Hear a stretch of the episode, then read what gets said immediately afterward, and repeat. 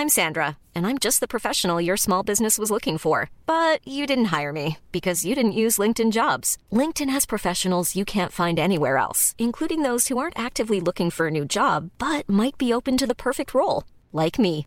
In a given month, over 70% of LinkedIn users don't visit other leading job sites. So if you're not looking on LinkedIn, you'll miss out on great candidates like Sandra. Start hiring professionals like a professional. Post your free job on linkedin.com/people today.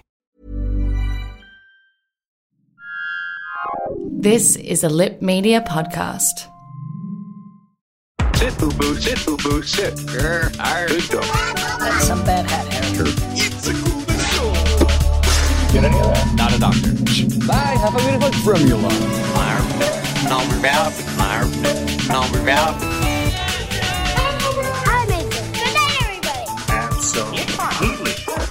Hello and welcome to Hunting Seasons, the podcast that dares to binge watch, deep dive, and break down a season of television each and every episode. I'm Broderick Gordis, I'm Damask Cleary. and today we'll be discussing Killing Eve season 3 mm-hmm. Damask. Yes. How you doing?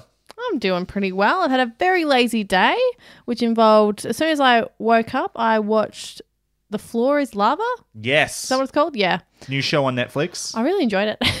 What, so explain what the floor is lava to people who don't know. um, so it's a super cheesy game show in which groups of three enter a room in which the floor is lava, so it's kind of an obstacle course. Mm. They have to traverse to make it to the end to win $10,000. And so, what would this you, this be akin to? There was that Wipeout show, which kind of reminds me Or, of the way I it's commented on. used to love. And it kind of has a bit of a vibe of because the Wipeout show was just padded stuff moving, Mm-hmm. right?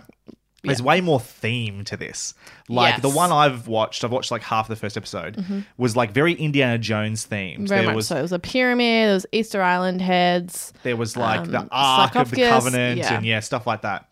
Um, and I love that side of it because it makes me think more of like a kids game yes. show. Well, those seems like as soon as I saw, it, I was like, this would be so much fun. Totally. Yeah. Because what else have we watched recently that's in a similar vein? It's that Jedi training one. I don't know the exact name. of Jedi it. Academy Temple uh, Jedi Temple Challenge, I think it is something like Oh, that. it's I loved it. free on YouTube. I loved it so so much. This is diff- this is a kids This show kid version, show, but it's yeah. like a Star Wars themed version of what um, Escape from the Hidden Temple, I think, was the show that other countries had. We had we had amazing. we had Amazing, which Mm-hmm. was sort of in a similar vibe, but like yeah, work your way through these puzzles in teams of two. Kids are definitely You make like your as you go along. You collect bits to make your lightsaber. Yeah, the Star Wars theme of it's amazing because it's is it Ahmed Best, the guy who played uh, Jar Jar Binks, Yeah. Mm-hmm. is the host. There's like a couple of droids involved. You make It's your so lightsaber. much fun. You get your kyber crystal. There's holocrons. You're on a Star Wars ship. It's fucking awesome. it is great. Yep. That's that's stuff. I'm glad that's back. I would kill for an adult's version of Amazing to come. No, uh, yeah, to come to Australia to go. I would die to go on that show. Me too. I would train for at least a day just to get on that show. There was. Mm-hmm. I want to know. I wonder if the other shows had this. A giant keyboard to type your answers out on. Playing Oh yeah, of course. Mario Kart on the Super Nintendo for points, trying to find secret keys to win Game Boys. Like, legitimately, let make the prizes Game Boys. Mm-hmm. I mean. I was just waiting the whole episode for when they do the final challenge of like finding the keys in that Yes, like kind yes. of jungle space. Oh my god, loved was it, loved al- it, loved it. Always one behind the cactus. Always. All right, let's get to our spoiler-free review of Killing Eve season three. Let me clue you in. Season in review. Another season, another cliffhanger to resolve, and another new showrunner. Replacing Emerald Fennell as head writer for season 3, who herself replied, replaced Phoebe Waller Bridge for season 2, is Suzanne Heathcote, who, like Fennell, had not written on the show beforehand. Season 3 also introduces a smattering of new cast members, including Raj Bajaj, Turlough Convery, Stephen Pemberton, Danny Sapani, Harriet Walter, Camille Cottin, and Gemma Whelan. Killing Eve season 3 consists of 8 episodes, each coming in at around 42 minutes, and took us approximately 5 hours and 35 minutes to watch. Killing Eve has officially been renewed for a fourth season with another new showrunner in Laura Neal, who did write 3 episodes on this season. So, before we get into our review of season 3, what do you think of season 1 and 2 of Killing Eve Damask? I love season one so so so so so so much. Um, it blew my mind. I was excited by it. I I think it blew more than your mind. from memory. Hello, it certainly did. Thank you, Broderick, for coming down to my level. I appreciate that. Coming down to your Oh, level. okay, too much. Back it up. um, you know, I away from me. I thought it, I thought it was brilliant. I thought it was so funny and wonderfully balanced with the horror. Um, yeah, it, it was my favorite show, or at least one of my favorite shows of that year. Uh, season two, I still really enjoyed, although certainly not as much as season one. Season one to me is practically perfect in every way. Season two was not, um, but I still really enjoyed it. What about you, Brad? Uh, similarly, really similarly, I really enjoyed season one. Thought it was super fun, sharply written, and there was incredible chemistry between those two leads. Not quite as into it as you were, but Homophobe. definitely along Yeah. for the ride. Yes, that's that's definitely why. Uh, I didn't enjoy season two as much. I didn't think it was as fun and mm-hmm. lost a bit of its edge, but it did have a very good ending, and I was looking forward to where season three went with mm. things. With that in mind, Damask, would you like to give your spoiler-free review for I Killing Eve season three? Go for it. I would. In my season one review, which we've just mentioned, I praised the humour in Killing Eve, but what really blew me away was how they were able to make Villanelle a very real threat. It was both of those aspects, the laughs and the horror, working perfectly in tandem that made this show thrilling. The show hasn't been as funny as season one for a little while, but what makes me really sad is that they have castrated Villanelle. I am no longer filled with terror when she walks into a room, wondering with a nauseating glee what on earth is she going to do. Gone are the days in which she felt invincible, going unnoticed by trained guards to violently murder someone frantically hiding from her. Gone are the days in which she felt like the unstoppable killer that could seemingly turn into smoke. It was that terror and excitement that made her alluring, both to Eve and the audience. The show has somehow taken the electric chemistry that O and Comer once had, and now all that's left is the depressing fart like sound a deflating balloon makes. I can't remember why Eve is obsessed with Villanelle. I can't remember why Villanelle once loved to be admired by Eve. We start off season three with a good motivation for Eve to dive deeper into the world of espionage and secret societies of powerful people who control the world. But it doesn't go anywhere interesting. The No, ca- no, no. It doesn't go anywhere. indeed, sir, indeed. The cat and mouse game I once enjoyed is now replaced with the most boring parts of James Bond films that I can never track or remember. But I also get the sense that the show feels the same way. The show itself doesn't seem to think it's interesting. So, what are we focusing on? I'm not really sure. I know where it's ending because it ends in vaguely the same way that every single other season does. Did our characters grow this season? I mean, we learned a little more backstory, but I'm not sure that counts as growth. We have betrayal and stuff, but nothing that feels impactful because the journey to get there was boring and murky. And that's the problem, I think, is that something that once was my favourite show has been dulled to a story that I was reluctant to watch past the first episode. This show is fine and totally enjoyable to watch for what it is, but when compared to what it once was and the way it left me speechless, god damn, it's disappointing. And yes, I think they finally have killed Eve the show. Wow. I agree with you 100%. uh, I was worried after season two that Killing Eve had sort of lost its edge. What made it so intoxicating in season one wasn't quite as present in season two, but with performers as strong as Sandra Oh, Jodie Comer, Fiona Shaw, and Kim Bodnia, Bodnia, surely the show would be able to refine what made it special to begin with, or at least find a new norm that was equally as engaging. By the end of season three, I'm feeling very little at all, really, and can only wonder if this premise only had one great season in it. In a general sense, Killing Eve just isn't much fun anymore, exactly echoing what you were saying. Uh, it's not a complete bore. Jodie Comer, in particular, is excellent as always, possibly even better than ever, performance wise, I think, giving Villanelle a playfully unhinged charm with surprising amount of depth when the show decides to go digging, but nothing else around her is really keeping up anymore. And I do agree with you about the castrating of mm. Villanelle. She isn't as dangerous. Even season two, I felt. They did some things to have to sort of neuter her a little bit Yeah. or muzzle her, maybe is a better term for it, in mm-hmm. terms to to bring her into some of the the other characters of the show.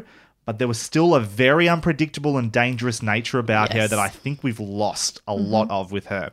It, I think they try and capture it a couple of times, but it's never as compelling or as convincing, I don't think. Uh, in a uh, Sandra Oh's Eve Polastri particularly suffers this year. There are story reasons to put the character in a bad place, but for my money, the creators have just forgotten how to have any fun with her. One of the best aspects of the original season was Eve's keen observations, which worked to make her great at profiling serial killers, but also meant she was fucking funny. I remember laughing, or at least smiling, a lot in this show, but those instances are few and far between now. And if the laughs, uh, laughs aren't coming, at least keeping things compelling or exciting would help. Where did the admittedly light detective work go? What happened to all the horny? And why has Eve become a passenger in her own story? Apparently, it's to make room for a stale, vague, and so far worthless shadow organization conspiracy. Why? I'm not angry, but I am disappointed and finding myself less and less enthused to spend time in this show. Something that started so good has gradually become rather unremarkable. I just keep coming back to a single word I wrote as the credits rolled on the last ep. Whatever. I have a question before we get to our spoiler section. For me, in general, just discussion point. Do you think it's possible that this show is suffering from a lack of creative, a creative constant, a single vision pulling the story together? Because the thing that they're doing, which theoretically sounds interesting, is having a different showrunner every season. It's uh, awesome. The show is sort of female led and, and getting lots of different voices in there. But it does seem to me that without that sort of vision or through line creatively, it's like losing its identity a little bit. yeah, I think it wouldn't have mattered as much had the um, first creative injection not been as strong. You mean Phoebe Waller Bridge being Yes. Phoebe Waller Bridge? Yeah. Exactly. So if you had kind of, because I think season three certainly, but you know, I enjoyed season two, but I think it also has this problem as well. If like it feels like a, a vague shadow of its former self, Mm. it's not as the picture isn't as sharp Yeah. or as detailed. Um, if that had been the case from season one, I'm sure I would be like, in, not thinking it was the best show ever, but enjoying the show. But because, yeah, it's straight out the gates was so good and so well done and had a very clear vision of what it was and what made it different, what made it really fun and interesting for people. That season, certainly season three, just it's not there. So I, I think, yeah, that that's a really big problem if you start off the way that this show started off. I mean, it's all speculation, but it does concern me to some degree that none of the showrunners up until the next one have actually Mm. worked on the show before they became showrunners. They That's weren't in those writers' rooms, they weren't part of the creative process. They were handed something later and then said, keep going with it. Mm. Which, if we learnt from Star Wars, apparently is not a great thing to do. No, apparently not. Um, and yeah, I guess that that worries me. I think that might be part of the problem because I just I always feel the potential's there, unless of course, and this as I said at the start of my my review, maybe it just was never really more than a one season concept. Maybe all the best juice was used in that, and they just we keep trying to squeeze. There's not much left, and that might be true too. I don't think that's true. I think they've just sort of fumbled the ball and don't really know what to do with it now. Unfortunately, Yeah. I wonder if it was a kind of thing where Phoebe Waller Bridge made season one Mm. and then if they had just left it like Fleabag, she might have come back to the story in a few years when she had time or Mm. was inspired to write that story and then but they didn't want to wait and just kind of kept going without her. I don't know, but yeah, I money, think the sh- baby. it's yeah. all about the money. I, th- I think the show certainly suffered for it. Uh, what would you give this score wise out of five stars? I'm giving it a three.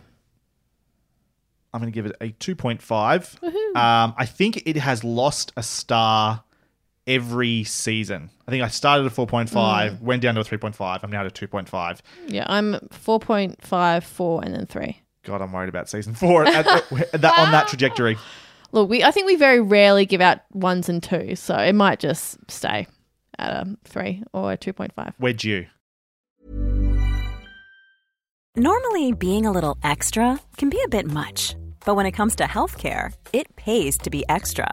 And United Healthcare makes it easy with Health Protector Guard fixed indemnity insurance plans. Underwritten by Golden Rule Insurance Company, they supplement your primary plan, helping you manage out of pocket costs without the usual requirements and restrictions like deductibles and enrollment periods. So when it comes to covering your medical bills, you can feel good about being a little extra. Visit uh1.com to find the Health Protector Guard plan for you. I'm Sandra, and I'm just the professional your small business was looking for. But you didn't hire me because you didn't use LinkedIn jobs. LinkedIn has professionals you can't find anywhere else, including those who aren't actively looking for a new job but might be open to the perfect role, like me. In a given month, over 70% of LinkedIn users don't visit other leading job sites. So if you're not looking on LinkedIn, you'll miss out on great candidates like Sandra. Start hiring professionals like a professional. Post your free job on linkedin.com/people today.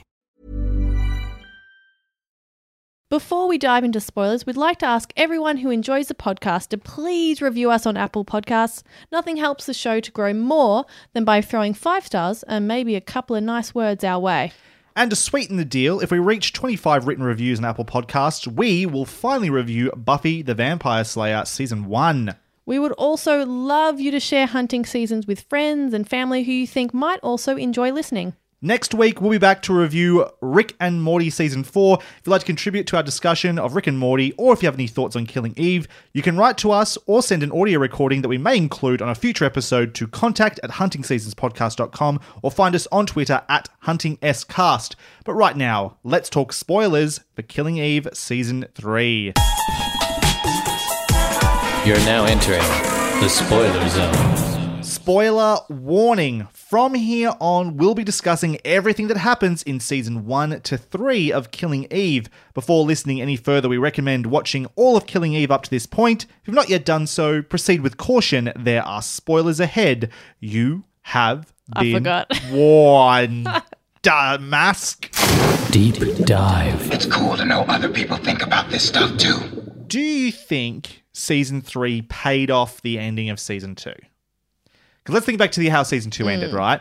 First, Eve was involved in killing somebody. Yeah. That was pretty brutal. That was in a very brutal way. Yeah, and uh, Villanelle leaves behind Constantine, I believe, to Yes. run away with Eve. Mhm. They're going to start some new life together. Mhm. And then, in the process of running away, Eve realizes that no, this is the worst idea ever, and I am not your property. Mhm. Rejects Villanelle. Yeah. Villanelle shoots her in Mhm. what looks like some cordoned off, non public area of a tourist part of Rome, basically, some ruins, Mhm. and then walks away, leaving Eve to die on the ground. But thankfully, some tourists found her. Thankfully, some tourists found her. Now that's just getting into the actual, you know, what happened to Eve Yeah. there. But in general, I just sort of wondered. Well, let's start there. Actually, that's absurd to me. That is not how you resolve that issue and just say, "Oh yeah, tourists found her. She's fine." Yes. That is zero. That is low stakes. That it, you can't even follow through and make us go, "What happened next?" and just find Eve fine somewhere else in pain, but Yeah, I think. I mean, I was happy to like. I wasn't happy to, but brush past that. Whatever, that's fine. Tourists found her, and now she's just working at a restaurant. Um, sure. we're kind of like made me go, wait, what was that? What do we end the season with? Her realizing that she should have gone with Eve. this season, Yeah. Well, if we skip ahead to the end of Yeah. this season, what it's confusing. uh, That's that's part of what my problem with this season as well is for us Like to this season is the discovery of like, oh, Eve's not that bad. Which like she is that bad. Villanelle or Eve? Oh, sorry, Villanelle. She is that bad. Yes. She should always be that bad. But for whatever reason, they decided this season is the season to prove that she's not. Well, this was something we talked about as well. It's the idea that the show can never realistically actually have these people couple up because they are toxic to each other, right? Mm. But it seems like people, whether this is a response to people like standing these two, that Mm. shipping these two together, that this is they are now going to somehow make them a realistically romantic couple, even though the first season ends with Eve stabbing Villanelle, and the second season ends with Villanelle shooting Eve Yeah. they've now sort of got to this weird like mutual understanding that I don't really know. And the bit that frustrates me the most about it though is that season 2 while problematic in its own way they put Villanelle and Eve in contact with each other as much as they did. They had them virtually working Mm. together and I thought they did lose some of like that uh, tense energy, that horror aspect that you're talking about, they are mostly almost entirely separate this season Mm-hmm. until the very end. And then a couple of things happen sort of around them, and then I'm not really sure where we end up. It was all very murky mm. and not satisfying at all to me. I me. mean, what I loved about season one is, and parts of season two, is the whole idea of like being attracted to someone that is so bad for you that you were like playing with sim- the idea of blowing up your own life. Sure. And so this season should then be the exploration of like, well, what does it look like when you've blown your own life up? Which it sort of starts with. Sure, but then it absolutely does not do that at all. Sure. Yes. Like, yes. yes, she's lost her job. Um, she's living in an apartment by herself. Um, she is somewhat lost, but do we ever really spend time inside Eve's perspective of like what the fuck she's really done, other than kind of missing Nico? Like, not really. No. Like, where? would- Like, where is that? Like, if the fascinating part is like the playing with the blowing everything up. Oh my god! Now I have to live with the reality. Let us sit in the reality and see how kind of fucked up it is. Very quickly, they just make her pine for Villanelle again. Yeah. Very quickly. And it it's it In stops fact, making Villanelle sense. does the same thing. Yeah, it does It stop making really sense. like it's really frustrating to watch. And same with like Villanelle, like she finds out that Eve is alive again. But I'd she loved Eve because Eve was giving her this attention, was focused on her in season one and two, was studying, or in season two, she's worried that Eve has forgotten about her. But that that initial spark was sparked by Eve was amazing to her and like was giving her all this attention and thought she was incredible. Like we've just lost the motivation for the relationship on either side and you, I hate a show that just tells me over and over again that two people are meant to be together without justifying it along the way. I think it's fucking lazy and it's just boring. 100% agree. Yeah. Uh, going back to how season two ended, to try and justify the whole she was found by tourists thing, right? Who tells her that? Kenny does. Kenny, yeah. Now, I theorized that Kenny may have been the one to find her. At the end of the last season, I theorized that Mm. Kenny, we knew Kenny was there. We never saw him in Rome, but Carolyn did mention he was there as part of the cleanup crew. Yeah. And that maybe he was following her because he does care about Eve Yeah. and that he found her. He's found like her. the only one. Yeah. Only, yeah, right. Yeah. And that maybe he found her because he was following them, and then that's how she was saved. Mm. The fact that that information that found by tourists comes from Kenny kind of makes me think it's possible that's still true, Mm-hmm. and that was something he was keeping from her because he was embarrassed about it or whatever. Um, didn't want to, you know, show how much he cared about Eve Mm. Yeah. to her. But then to reveal that after he had died would add guilt for her. And all well, that it stuff, feels like that's something Carolyn should have told her. Like Yeah. Mm-hmm. she would know if that was true or not, and it would have. and They never do it. So if that's true, they've kind of missed the boat Mm. on that. And we know they forget their dead characters very quickly. Because remember Eve's best friend that was killed by Villanelle in season one? Yeah. I don't think Eve does. I don't think anybody in the show does. No. No, I mean, I didn't until you just said it then. exactly. Uh, you know, inciting incident for why someone might want to stab this person, which Mm-hmm. is what she did at the end of season one. Things get forgotten very quickly yeah, on this show. that's show. what, yeah, it makes it just absurd to think how quickly they try to make Villanelle a viable person for Eve to be with Sure. by, yeah, forgetting the real horrors. Like, we can't just have her say, Eve, I've, I've killed a lot of people. And then talk about, like, you know, we've all got monsters. Sure, we've all got monsters, but some of us have very different monsters. and I have never killed anyone, not even like by accident. And she does it on purpose all the time. Mm-hmm. Yeah. Not even by accident.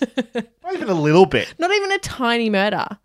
No, it's just I have not done. I haven't even been tempted. Well, I've been tempted, but I haven't. I haven't acted on it. Yeah, it's You just. want to keep talking? Just Stop the recording.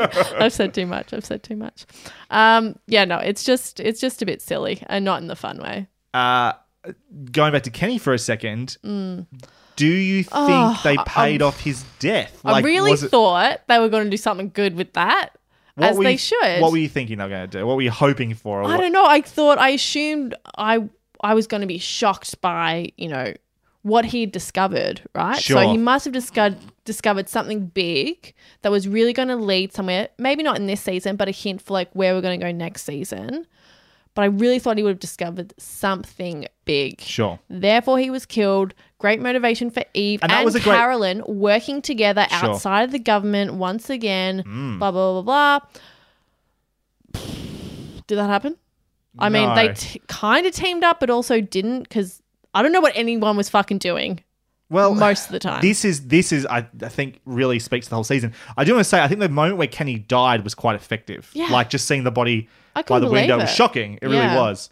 Um, and, seeing her like kind of go back and look and then like look harder and then yeah the slow realization of yeah yeah all of that was quite cool. Yeah, what what came of that? Carolyn definitely did a lot for her character. She's sort of been a character who has been um a bit of an enigma, someone Mm. who's sort of above it all or disconnected from humanity in some ways, not affected by those sorts of things. So to see her sort of starting to crack and be affected Mm-hmm. was not nothing. Fiona Shaw does a great job with that sort of stuff. It drags on a lot and sort of becomes the focus of her entire character and is it a good use of time in the season i don't think so. That's the so biggest question. It's like at some point, maybe we should start paying off the mystery of the Kenny death then and motivate her to get involved.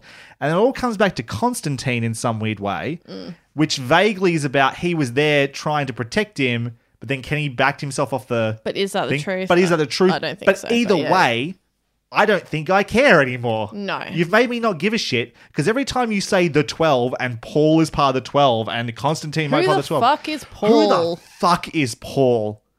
like why do i care that he's a traitor like why do i care that he's In in, this- this, scene like i don't know this man That scene is absurd. When Eve and Villanelle show up and sort of just sit there Mm-hmm. and watch this weird thing go down between Carolyn and Constantine and Paul, and then they just sort of like, all right, I guess we're out leaving now. I, was like, really kind of. I think that's one of the times where I've most connected with Villanelle because Eve is doing all these reaction faces to all these big developments of like, oh, he's Quote, unquote, done, big developments. Yeah, he's done this, and Eve's like, oh my god, oh my god, how could you? And Villanelle's just kind of got a mild, kind of like slight smile, looking back and forth, going like, what the fuck are these people talking about? Because I felt very similar. that that I'm the whole thing of the 12 it's it actually has worried me since season 1 I think Mm. that they were we said I remember us uh, saying in that first podcast we didn't want the show to blow up right Yeah. it didn't need to become a big espionage mystery conspiracy thing and it kind of hasn't yet because I don't think it knows how to do it No, it's. I feel like it's trying to do it, but it, it refuses to fully commit because it doesn't know how. But it also really wants to do it because we keep spending so much time on it. the amount, I would like to count the amount of times the words the 12 are said because it's a lot and it's fucking meaningless. Mm-hmm. Yeah. It doesn't mean anything. Yeah. They are we don't that we don't know or understand a single thing about them to care about that Yeah. whole idea of the and 12. the thing is, like, because really, if Eve is she's meant to be, but is clearly not at this stage our like lead character, she doesn't have other than her like vague, weird friendship, working relationship with Carolyn, has no resources in any way to kind of take down, say, this world power, the Twelve. So just let it go. Let her be like a bit of a cool agent in terms of just simply investigating things that are happening that are plausible within her own world. Because otherwise, it's just ridiculous, and I feel like I'm wasting my time. Well, that's because what, one of the other things that happened in season two was that we shouldn't have trusted Carolyn anymore, right? Mm-hmm. It turns out that she was double crossing or she was using them to get what they wanted, which was Villanelle to kill that guy, Yeah. right? Uh, that was the whole point of that thing. And she used Eve and she used Villanelle at that moment. And so getting Eve to work with, uh, I won't say Fiona, with Carolyn again Mm. was going to be difficult. Do you know what works though? Killing, Kenny. Yeah. Like that's in perfect Like when motivation. it happened, I was like, oh, that is, yeah, a perfect way to get them together and to start a simple investigation. yes, into- together. those two working Yep. together on this. Like make it smaller. Why Yeah, yeah. why not those two? Why Mm-hmm. not have them the friction from Eve on uh, against Carolyn, but also they both care about this person and so it's like instead Eve is working with these bitter pill people who I really don't give a shit about. No, not at all. Um and we, that just it it it's so beyond the resources she had previously. They don't actively. I don't feel like they actively do anything. Wasn't the whole thing like the big thing was that she had Kenny's phone, and eventually she figured out that the password was some date or something like that. It had something to do with the lollies. The He'd oh no, that was it. No, Bear saw him on the video camera, and that's how they figured out that Constantine was there. Yeah. Like that all happened. I happened. don't understand. So Kenny kills himself, but they're also investigating because he probably didn't kill himself. Sure. How long has Bear known that he had a camera in the room though? the whole time. Why didn't he just watch it? because he forgot about it, I guess. Like this is the problem. It's like it's so inconvenient. It was Yeah. there set up because Kenny kept stealing his lollies. Mm. Um and then eventually he remembered that But he had a camera. yeah, this isn't motivated by anything. He remembered that he had a recording, and so he went back to the day and found out that Constantine was there. And that's eventually what kicks us into the next part of the story. And that happens really late. It's like, the final episode, right? It's the s- final episode or episode before, maybe. I can't remember. It's like really late. And so the whole time we just spent stalling with this whole we're working with the MI6, but we're working with Bitter Pill, but we're not doing anything. Like Eve then just goes for a trip to see Nico, which is a setup to see him get stabbed with a pitchfork, which doesn't work. So Nico is still around, but he, Why he doesn't does want to be with her. she need to see Nico be speared in the throat? Couldn't Dasha have just killed him and left a note on his dead body for Eve to find? Like, why Yeah. does she have to perfectly al- al- align all of those? There's a lot of the our assassins being very bad at their and job I don't mind a bit well. of silliness if the rest of the show around it is really tight and awesome.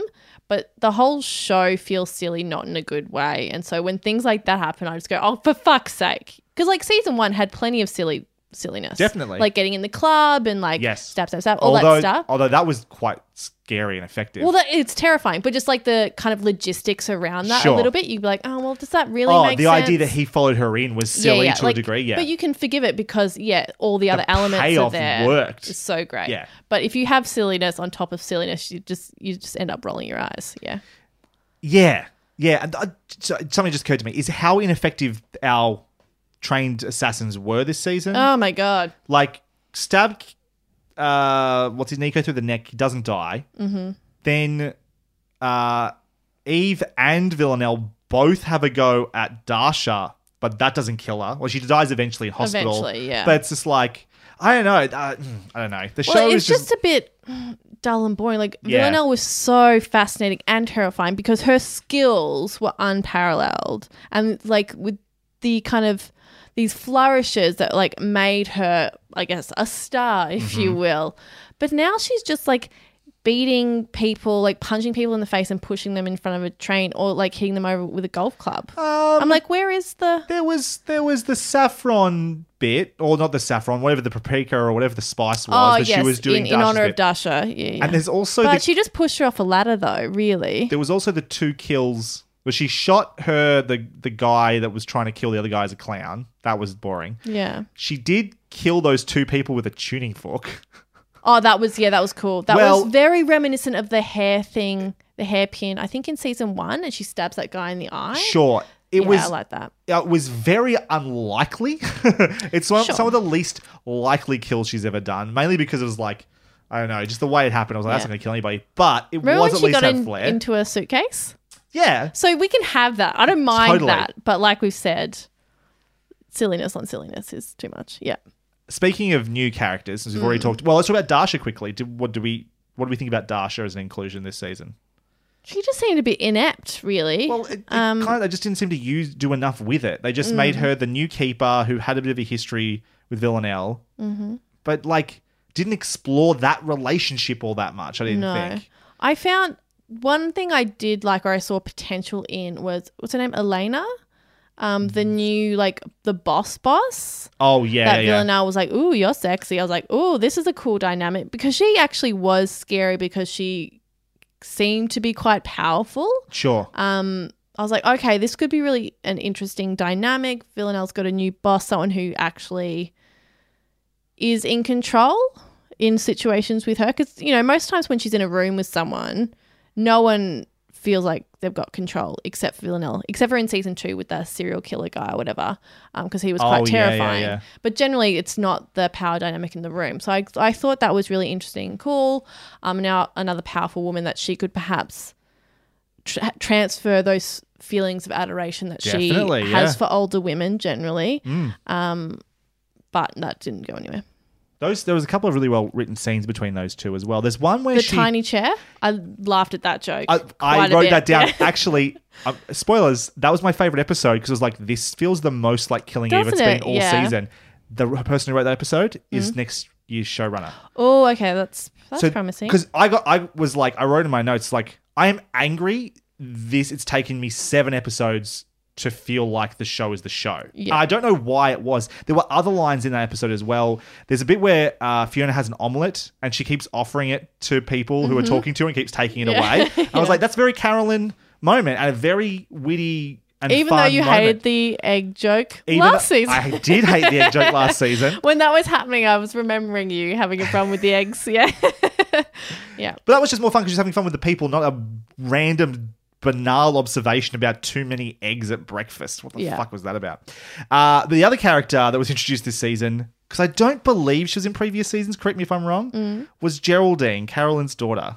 Played. I don't think so because I remember in like episode two, or whatever, being like, "Did she have a daughter?" I don't remember there being a daughter, but I'm I'm sure they mentioned it. Probably, maybe, I Maybe. know. Played by Gemma Whelan. Yeah, because I feel like I would remember she was in it, right? I think I would remember she was in it as well. Yeah. We, we remember Yara. She's been in Yeah. a bunch of stuff we've watched. uh, I kept waiting for the sh- other shoe to drop on her. I was like, she's got to be a double agent. She's got to be working for somebody. Instead, she's just got this relationship with Carolyn where they don't really understand each other, and, And she's they also have s- seventeen conversations about that. and she's sleeping with Carolyn's ex lover, and Gross. n- I don't care about Possible about father of her brother. Possibly yes, possibly her father for all we know. Who knows? Gross. Um, but like, what? Why? Why do I care about this person? Why? Why? Why any of that? Do you have, do you have an answer? Because I've got none. I genuinely do not. I don't know. I mean, I understand the need to highlight. No, actually, Was you it don't. just be there- You don't need to highlight um, Carolyn's repression because it's in every conversation she has with anyone. Yes, everyone's Um, commenting on it. But what I found strange was like so much buildup of like how, you know, you've got to let it out, you've got to let it out. And then I thought in the moment when she discovers that Constantine has killed Kenny, that there might be like a break, right? Some sort of violent outburst. That is not really what happens at all. She's still the same repressed person. So I don't know what all that fucking personal conversation was about if it didn't lead to any kind of like knowing more about any aspect of her character or her character changing in any type of way. Should she have killed Constantine in that moment when they're sitting on the couch, her and Paul? Yes. Yeah, she should have. Absolutely she should have. Because A, there's a dead man walking anyway, apparently. He's having heart attacks all over the joint. At one point, I thought he was doing the Pierce Hawthorne bit, Hawthorne bit. Yeah, me where he's like faking his heart Yeah. attack. um, no, it's like he's he feels like a dead man walking. I really enjoy him as part of the show, but I still I don't really feel like he's as he's not a cohesive part of it. What's it. he doing now? You know what I mean? Like, I don't what's know. he They doing? found his bit with his daughter, and he's obviously there's comparisons to Villanelle. Stop and with he's the do- daughter. She was good in was it season two when Villanelle kidnaps her? One. Season one. Yep.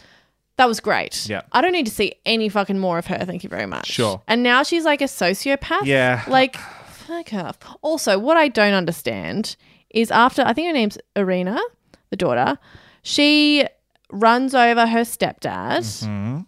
And like, who's calling the cops? Who handed her in to the doctor? Wouldn't that have been Constantine? And then he's Yes. angry that she's detained.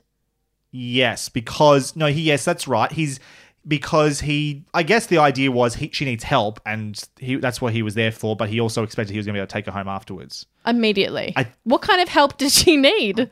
Other than I don't know, psycholo- mate. it- that made me angry because I'm like, well, now you're just putting an impediment there that the character is angry about that he himself created for a, a motivation. A man who lives on the fringe of society. I can't imagine him wanting to send his daughter just to a random, what is it, mental health facility. Sure. It, it didn't make any fucking sense and was dumb. I think as much again as I enjoy Constantine and I enjoy his general relationship as, and particularly his interactions with Villanelle. I think some of Me her best stuff comes between the two of them. They have a fun little banter there. Mm. His usefulness has worn out, I think, at this point. Yeah. And I think if Carolyn were to have killed him at that point, that would have been a, a nice break for her character, something to change within her. She could have killed Paul then too, Yeah. and just sort of had that moment. Um, but instead, he's allowed to live and get away. I'm not sure how much value there's left in that storyline for him. Why they let him take the babushkas, Certainly- don't know. Certainly would have been very interesting to see what Villanelle would have done if if Carolyn had killed Constantine that moment. Like, what would her reaction have been to that? Mm. You know, how attached is she to that man? But Okay, question. yes, In that moment when he's like, you know, do something, Villanelle, and she doesn't, and then Yes. he walks away and she's like, You're not family. Hmm. Is it because he's done anything in that scene, or is it just some sort of realization that she's come to? Like, when is the moment when that's meant to be clear to me that she no longer has any attachment to him? Because she says it in Uh, quite like a pointed way, in an emotional way. is that after she's walked away from him having a heart attack at the train station to get on the train? Yeah. Yeah, I'm. What was happening there? I don't know. Because it's like it was framed in the way that it was really meant to mean something. But I didn't understand what it was meant to mean. Because none of it's made. There's not enough through line through any of this. Right, okay. The Geraldine stuff for me, a it's way too much of it. It's overbearing for what it Mm-hmm. is. Without Geraldine having some other part in the plot. Mm-hmm. I can. You've already put this idea forward that if Eve was working with Carolyn through this season, Carolyn, uh, Eve could easily have been having a lot of these conversations with Carolyn, Mm-hmm. right? As they're working after Kenny, seeing Carolyn sort of break in the ways that Mm. she does, or have her her issues. Like, there's so many ways to do that with characters that are already there. Not have to introduce one just to have a sounding board, essentially, Mm. for that. Bizarre. Oh, sorry. Yes. A moment that Villanelle actually felt like the old Villanelle in terms of murdering Mm. was when she went to that woman's house, the wife's house in the garden, Yes. and was like playing a bit of chasey. yes. And then that turned violent. I was like, okay, that reminds me of that was fun. her being like so something to really fear, but people not knowing that. Sure. Yeah. and yeah. as you as the audience member know that, you get nervous. So that was a slight moment of that. She also did the one I just remembered where she electrocuted the guy um, with the like hair dry thingy. There's, a, there's so there were a few Mm. There were a moments like few, that yeah. that were a little bit more poetic, which was very Yeah. Villanelle and playful in Yeah, that I sense. think that was the on- the garden one was the only one that I felt like That is a "Ah, good one." run. Yeah, yeah, because there was just a strange like a sad woman that just lost her husband. yeah, and she just like yeah was trying to have a moment of joy with this other woman. and It turned oh so bad. Mm. Um, was there anything about the Vive, uh, the Eve, the Eve stuff this season that you found compelling? Was there any? I'm just trying to think what she did. She got sad about. She was. There, how did you feel about the, the introduction of Eve this season? Of Oh. her, yes, First thing that I noticed was Eve's depression shopping is exactly the same as my isolation shopping: noodles and red wine. And so Right. I I felt that in my core. I was like, thank you so much. And we actually buy the same noodles, so that was nice. Um, How do you feel about that little moment and what that they were trying to do there? Did you enjoy the little playful? You thought she was somewhere in Asia vaguely, and then actually she's in like England. yes, That was a that was It a, that was go, a fun little. I'm racist. yeah. Made me see myself, which was hard, but I, I I get it. Okay, thank you. Yeah, no, I I was like, oh, she must have yeah gone overseas somewhere. Yeah. Nope, I'm just fucking ignorant. I I don't think it's ignorant when they're deliberately. It's a deliberately trying to make you feel that way. In media, if something does that, where everyone's speaking a different language and everything that they're walking past is written in a different language, oh, I understand that. Yeah. can be England, but usually that's a pretty s- specific clue as to where they in are. a, in a- yeah, visual medium. Yes. sure. But is also, what they were doing. but it, but it's yeah, it's important to like get But a I- slap in the face sometimes. Be like, I enjoyed the playful. I Yes. enjoyed being played. if that makes yes, sense. indeed. Uh, but beyond that, yeah. So yeah, she's in a bad place. She's working in this restaurant. Mm-hmm. Uh, then Kenny dies. She's missing Nico. She's missing Villanelle. She goes to visit Nico. Nico doesn't want her. Then Why, why, why did we have any of Nico? Why was any of that you know there? Nico could have been dead. Why was any of that there? I feel like they left it in a place last season where Nico could have died along with the teacher, and they just sort of decided to give him a ending. It- like, is he done now? Is he going to come back to the story? I would fucking hope so. Because he had no reason to be in it this season. It doesn't make there's no, addition. No, you know why he can't be dead? Why? Because you can't kill Nico and have Eve end up with Villanelle. He had to be alive. Of course you can, because you she can kill anyone, and we'll forget about it next season. Apparently, that's the line. So that we found the line. The line is Nico. She can kill anyone. No, no. kill an innocent teacher that yes Eve doesn't like, but there's no no threat, no problem ever. Yeah, yeah, yeah. Uh, well, didn't well she killed her best friend? Didn't you say that just before? killed her best friend in the first Nothing season. matters. Nothing. Matters. Nothing matters. matters. Yeah, I don't know. I just I just felt that Eve was given nothing to do this season. Nothing to do. Legitimately, yeah. Nothing. Not a thing. She's A passenger killing Eve. Her name is in the title. Villanelle, meanwhile, Mm. uh, has somehow moved on. Is about to get married, and then she freaks- got married. Well, she got married, then freaks out when Dasha's there, Mhm. which was great. I actually really liked that because it was like again, it was playful. It was like, is she like seeing things? Is this is she really? Mm. Is she just freaking out of a random person who's not really? And then it was she was actually Dasha. Mm-hmm. Um, and then her motivation seems to be to try and get over Villanelle is to move up Eve, the uh, so get over Eve. Sorry, Mm. is to move up the ranks by becoming a keeper. Mm-hmm. Did you find that convincing motivation? Did that make sense to you? Um, I understand her wanting to have control in her own life. Sure. Um, I I guess one that story didn't really go any- anywhere substantial other than her realizing that the chain of command is actually bullshit and she'll never have power. Mhm. Um, which then I guess leads her to wanting to find her family. Yeah, yeah. The, it's, just all like- very clunky. It's jumping from there's yeah, there's not a clear journey from They've got bullet points of what they want to do, but they don't really know how to do it. how to sort of- connect them. yeah. Yeah. That in a way that feels organic and that I can flow without being like, I guess we're here now. They literally just do have this. They do it for Eve. They do it for Villanelle. They do it for Constantine. It's like just put them wherever you want them. Mhm. Oh, I want them over there. Put them there. Yeah. Doesn't have to be any sort of journey to get there. Doesn't have to be another any other reason to be there. Mm. They just go. Well, Villanelle wants to visit her family, so she'll go visit her family. Yeah. Eve wants to go visit Nico. She's living off freaking restaurant wage, but sure, she'll go visit Nico wherever he is. Mm-hmm. It, Yeah. Very, very convenient. Clunky is the word I would use. Mhm. Well, let's talk about the family side of things then. A whole episode dedicated to Villanelle and her family, her mother, who she's not seen for 20 odd years, something along those Mm. lines. Did you enjoy that episode? What do you think? Did you find it enlightening? Um, um, um, um, um, um, did I find it enlightening? No, because Villanelle is Villanelle. Like she's she when it comes to her motivation, it's all instinctual. So I'm not going to then implant on her her mother didn't love her, therefore she acts the way she does. What I did enjoy was, I guess, learning that her her mum is a psychopath or has psychopathic tendencies. Constantine seems to disagree with that. I know, but I think she, not- does not mean it's yeah, wrong. Yeah, I, I, I think think she probably is not to the not a violent psychopath, but a psychopath, and I found that interesting that they had that in common. Um, so I did enjoy that part of it.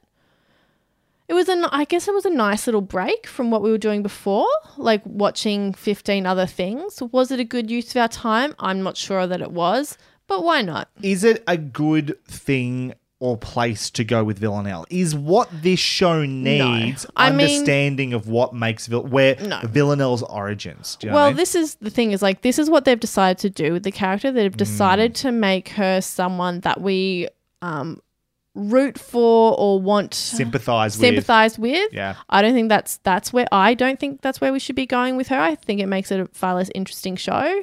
Um, but that's what they want to do, and this is the way that they've tried to do it. But no, I don't. I don't think it's it's beneficial for the show. I think to be doing that with Villanelle in that way. Yes. Yeah. I think you take the episode out as its individual, as its own thing. I Mm. quite enjoyed it in a lot of ways. There was a fun episode. I like things like um, her connecting with the, the little cousin or whatever it was who was so into Elton John. Mm. Uh, I like the throwing, like the, it's just quirky and fun in that idea, which uh, the show hadn't been a lot this season. Mhm. Throwing the dung stuff as far as she did. Um, doing the one of my favorite scenes actually was when they're around the dinner table and they're playing that assassin game. And they're playing Mm. with the idea that he's looking in their eyes like you're a killer, and the mum was actually the assassin in that game the entire time. Mhm. That was like that's fun use of the form to say some things about these characters. Um, and you know, then they said that she's innocent and all these sorts of things. Like they're trying to to make you think about this character or throw some light on them. And then they had that fun dance sequence as well. I know there was something very wholesome and Mm-hmm. there was it was enjoyable of itself. I think the breath of fresh in a season that was felt convoluted. It's like, oh, well, I can focus on this. Yeah. and I'm I'm enjoying my time here. Definitely. Yeah. And I thought Jodie Comer nails it. And even after the episode, when she's struggling with having killed her mother and sort of feeling lost as to who she is, she thought she, thought she was going to get answers and got none, sort of thing. I think Jodie Comer brings it all season on that front. I'm just not sure that's where Villanelle need. We need to go with Villanelle for all the reasons that you said. It's like, is that what this show should be? Yeah. I'm not. I'm not convinced. Did we talk about the ending on the bridge? We haven't spoken about it, no. How, what, what thoughts, feelings? I never thought killing Eve would have similarities to an episode of Sex in the City. What? Oh, is this a is this a Mr. Big? No, no, no. No? It's um Miranda and her husband Steve, right? So Steve cheats on Miranda, and you know the relationship is over. But I think it's Miranda's therapist, or they go to therapy together, and she says, you know, if you love each other, you will walk across, you'll meet each other on like the Brooklyn Bridge or whatever, and forgive each other. It's like this big dramatic moment to have a moment like that in Killing Eve um, is confusing to me. I was like, is she going to throw her off the bridge? I hope so. Because, Did they ever feel like that was a possibility? No, but I wish it did. Yeah, Like- that's the difference, Yeah. right? You put on the nailed it on the head. Yeah. I've nailed it on the head. You've head. nailed it. Hit the nail on the head. It, you're right. That's Mm. what's missing now. Where is the that even Where is possi- the fear that we want? Any fear, Yeah. any tension that moment. It's a will they, That won't makes they it moment. so sexy, which is, is concerning. But in context to this show, But that's what, the it show is. That's its identity, Yeah. right? Like if you're gonna be, if it's gonna be about a freaking sexy assassin, make it about a sexy assassin. Because so often in season one and in two, when we think of like when Nico figures out that Eve is attracted to Villanelle, what he does is he commands her sexually, and the next day she is so happy because she wants to be. Contr- she loves the control. She loves the fear. That's the attraction yeah. to not have the control and the fear, what the fuck is she attracted to? It's not that Villanelle was beautiful or, you know, wore the clothes she did. It's because she was this Dangerous. great, big, powerful, dangerous force. Yeah. And she's not that anymore. The show does, is had stopped making sense in that way. So yeah, she, she probably should have pushed her off the bridge. That would have been a, a better ending. But um, no. Instead, they do a weird like rom com ending where they start they turn from each other, start walking away, and then you know what? They've just got to turn back because they're addicted to love. Mm. Mm, mm, mm. It's so disappointing. Any last words? Final thoughts. That's why you always leave a note. My only little side note was when Villanelle is talking to the boss lady, like we were speaking about earlier, about, you know, different ways to kill her. And she's like, I don't know yet, but it would definitely involve the tiny chair. Yes. Which made me really, really laugh. Another moment that I enjoyed was when Villanelle was in that house killing people with tuning forks and she Yeah. went to the room with the baby and the nanny puts the baby down and then just she keeps like pointing it back at the baby and the woman starts screaming and Villanelle is just very amused by going back and forth. I also enjoyed that. That felt really Villanelle to me. Sure. Um Oh, and I just the dynamic between Villanelle and the boss lady actually just things like oh, I've been watching you like ooh, like in a kinky way type of thing. Like I really yeah, I thought that was fun. There were there were moments of joy in there that I had, but yeah. Definitely. All involving Villanelle, I noticed. Yeah, well, what else is there?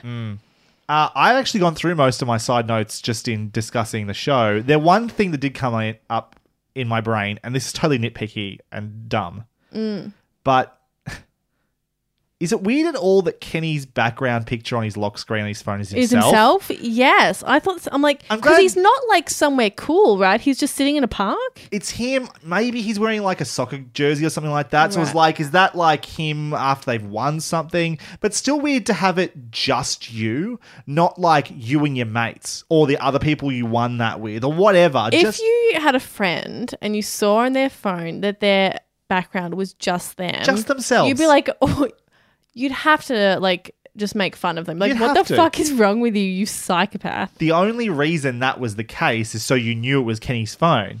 But I kept thinking it's like my first thing was like, does Eve have Kenny as her background picture on her own phone? Because that, you know, he just died. Maybe she does, but no, that's Kenny's phone apparently. Anyway, Like, I mean, have it with his new work friends at the at the pub or something. totally Like anything. Anything. But just, Just that's himself. so lazy. I'm, yeah, yeah. I'm glad that wasn't just me. I was like that. no, I did notice, and I was like, because I thought it was Eve's phone as well. I'm like, that doesn't make any sense. Yeah. Uh, least favorite episode. I mean, it could be any one of them, really, but I think I'm gonna go with episode four. It's I'm pretty sure that's the one where like each different sequence starts with like their name. It- at that point in the show, it was my least favorite so far. Yeah, and Yes. I was like, what are they doing? I was like, wow, because I had noticed that it felt disjointed. And then that was just like, wow, they, they're having to do that even now because it's so disjointed. And then it, it was further it got along, like, oh, maybe they're doing it because it's all going to come together at the end. but which it did. But then at the end, it was just like Nico being stabbed. And I was like, Did you see that coming? that's not fucking what yeah, I did. Yeah, Yeah. I was like, I that's think the not first fucking scene you worth can see it. Dasha there if you're paying attention. And, yeah. and I was well, like, I knew there was a lady there, so I knew something was going to and happen then with him. Eve is getting the text messages, and you're like, that doesn't seem like Nico. Ah, she's being baited to go there. It will be Dasha. And then I was like, oh, I was confused at the end of that sequence because he, Nico was there. Mm. Yeah. It and was then it's at the very end you realize. just an what- example of like the show what was, once was like such a smart like tightly made perfectly made show this is like the show trying to be really well constructed and trying to really do something and not doing it well which was just like in my Yeah. face and made me go oh it's so disappointing It reminds me of that episode genre in Oh, yeah. Westworld season three, where it's like they have this concept. trying to do something It's trying to do Mm. something, but just doesn't even come close to pulling it off. Yeah, I didn't like that episode. um, my least favorite episode was episode six, End of Game. Um, just feeling the slog of the show at that point. Um, Eve uh, has just lost any sort of like thread at all in the story at that point. Yeah, I'm I not think my note here says go back to England and have an interesting storyline, or wherever because she's in the hospital with Nico. Yeah. I'm like, just go. What? Don't be with him. It's a waste of my fucking time. Anyway, I'm go not on. enjoying the minute to minute viewing Mm. experience. I'm not laughing. I was just sort of like, oh, I think I'm over this show. Yeah. is where I was at at that point. What was your favorite episode? Um. Well, I wasn't sure. You said you've, yours is episode seven. Correct. So I'm going to go with episode three. Yep. I think at that point, all hope wasn't lost yet.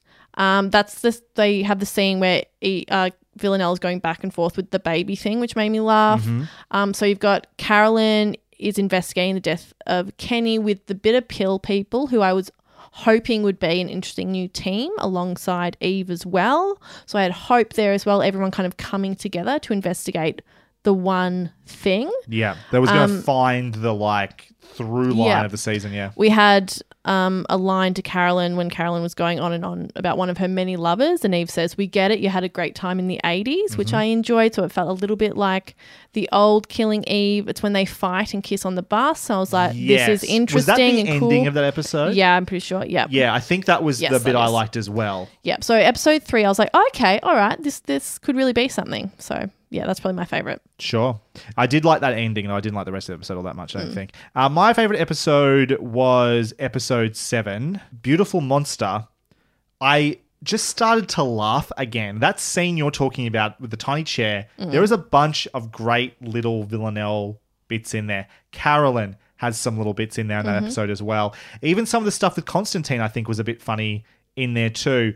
I know, just had some of the energy of the show that I used to love. It was back in the show. Mm. And we finally got, oh, yeah, yeah, yeah, yeah. I know you didn't think this was super sophisticated, but I did really enjoy A. Villanelle's amazing golfing outfit. And then when. Oh, her outfits nine times out of ten are amazing. Yeah. Totally. And but that whole sequence with Dasha I quite enjoyed. And then Eve coming over and that darkness in Eve that we got a little bit of at the la- end of last season when she's crushing Mm. um, Dasha was Mm-hmm. like back. Okay, let's explore this again. We've forgotten this part of Eve completely, apparently. Mm-hmm. Yeah. And so it was like, okay, we're going to get back to some of that fun stuff. I'd And- enjoy watching Villanelle do an accent. I was like, oh, give her more chance Oh. to do accents again, please. Oh, With like the German mother and her being Scottish. I really enjoyed that. the Scottish accent. oh, which is your favorite? Which is my favorite. That was Rod's closing his sure- eyes. That was unfair. Yeah, like Jodie Comer with that accent. Mm. That is it is unfair, isn't it? that is cheating. You're not allowed to do that. I wish there was more. no, of it. Scottish accent is very good. Predict- Also partial to a Welsh. So if they want Sure, yeah, if yeah, they want to bring that out as well next season, I'm I'm I'm down. Just uh, we're doing requests at this point, aren't we? Well, anything goes apparently in the writers' room, so they'll take any suggestions. Predictions, hopes, concerns for next season. Where do you see season four going? I don't know. I, I can't imagine it because it do, it no longer has the thing that I find interesting about the show, and that ending I think really proves that. So then, how do you re-infuse that kind of fear and power dynamic in season four with an ending like, oh, we're clearly going to try and be together? Okay, so is that what you think? Like that's how you see it happening? That the next season is like, okay, what happens if they try to be together? Mm. Right.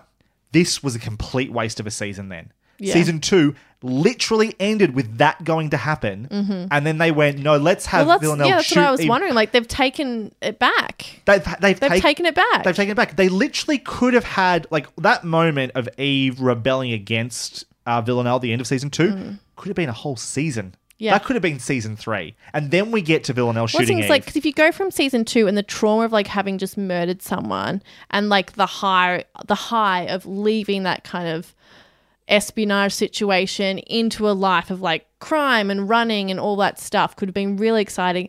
Now they're just like. I don't know. Are they just going to buy a house in Chelsea and like get some dogs? Exactly. Like, what's going to happen? I don't know. yeah, Yeah. Yeah, that's the bit that confused me. I don't know where to go with this. Mm. I think you you stuffed it with your season two ending, which is not the fault of the season three showrunner, I might add. No. because they were not involved in that decision whatsoever. Which is interesting because season four's ending, season three's ending, has been influenced somewhat by season four showrunner because she's a Mm. co-writer on that last episode as well. I think Laura Neal. season two was fine to end that way. I don't mind that. Agreed. But yeah, for season three to Take it back. to take it back is such a weird fucking choice. yes. One hundred. Yeah. I mean, I hope the next writer can infuse that fun and figure out a really cool way to kind of get the characters to, to do something. Do you think we're going to see Geraldine again? Do you think we're going to see I hope so, Brod. Geraldine at least? yes. Do you think we're going to see the bitter pill people again? Do you No. think no? No. They're going to be gone. But then again, I didn't think we'd see Nico again, so who fucking knows? They might be main characters. At next least year. Nico has a deep connection to Eve, right? That's her former life. Does right? he? Because it didn't feel like it this season. I Well, didn't feel a deep connection. They were just trying to figure out how to get him out of the show without having. He was out of the show. No, no, He was no, out of the show. they were trying to figure out how to make that work without Villanelle killing him, right? he was so they, out. He was in Poland. So they had Dasha kill him, but then they didn't. They couldn't even commit to that. he was out of the show. Doesn't make any sense. He was gone. Agreed. They were divorced. It was over. Yeah. It was done. Yeah. I'm done. Are we coming back for season four? I'm going to give it one more shot. I I, I kind of want to because the bits I enjoyed the most did happen to come from the person who's going to be Yeah. head writer of next season. Let's give it a whirl. There's a little bit of hope there. Mm-hmm. I just I don't see a path forward though. I I mean, I my expectations are so low. Like, I was I just before we started, I was rewatching recaps of season one and two. Yeah. And just particularly season one, remembering how good it is. Like I'll happily go back and watch season one. It's so scene. good. Oh my god, I'm aroused and terrified right now. Stop it. Um, yeah, no, it's so good. So, it's so so, like. I'll happily watch Killing Eve season one a million times. And there are shows that are just like that. I've actually had a Mm. few people come up to me recently and say they're starting season one and starting Killing Eve. I'm always like, yeah, season one's great. That's all I say. Yeah. Season one's amazing. it's like, and thankfully, that's all they needed. That's all they made. Thank you very much for listening to this episode of Hunting Seasons. You can find more of what we do via our website, huntingseasonspodcast.com. Our logo comes from Sean Kirkpatrick, aka at Shawnee Boy Draws. Our theme song and bumpers from Lucas Lucas Heil of Birthday Loyalty Club. Find links to their work in our show notes. You can also find myself, Broderick Gordis, on Twitter at bgordis, B G O R D E S, Damask. You can find me on Twitter and Instagram at Maskymoo, M A S K Y M O O. Next episode, we'll be back to discuss Rick and Morty season four. Have you watched any of that yet? I don't think I have. I think no. I've watched the first episode. Came out ages ago, right? I, this is the, yeah, we're getting to this real late. The second Yeah. half released not that long ago, but the first half released. right. like, Yeah, I think months I did watch the first episode ages ago. And having only watched that and barely remembering it because I'm gonna have to rewatch it, Mm. there was a part of that episode that I just remember going, "Fuck, that's that's so clever," and only Rick and Morty could do a thing Oh, like that. Oh, cool. Yay. I'm looking forward to going back to that. In the meantime, thank you again for listening. We'll see you next time. Bye for now. Bye. Good night, everybody. Absolutely. You can find me at at Twitter. Fuck, I fucked it, Prod. you can find me on Twitter and at oh fuck, I don't know how to speak anymore. okay, concentrate. Just concentrate. One tiny bit to go. You can find me on Twitter and on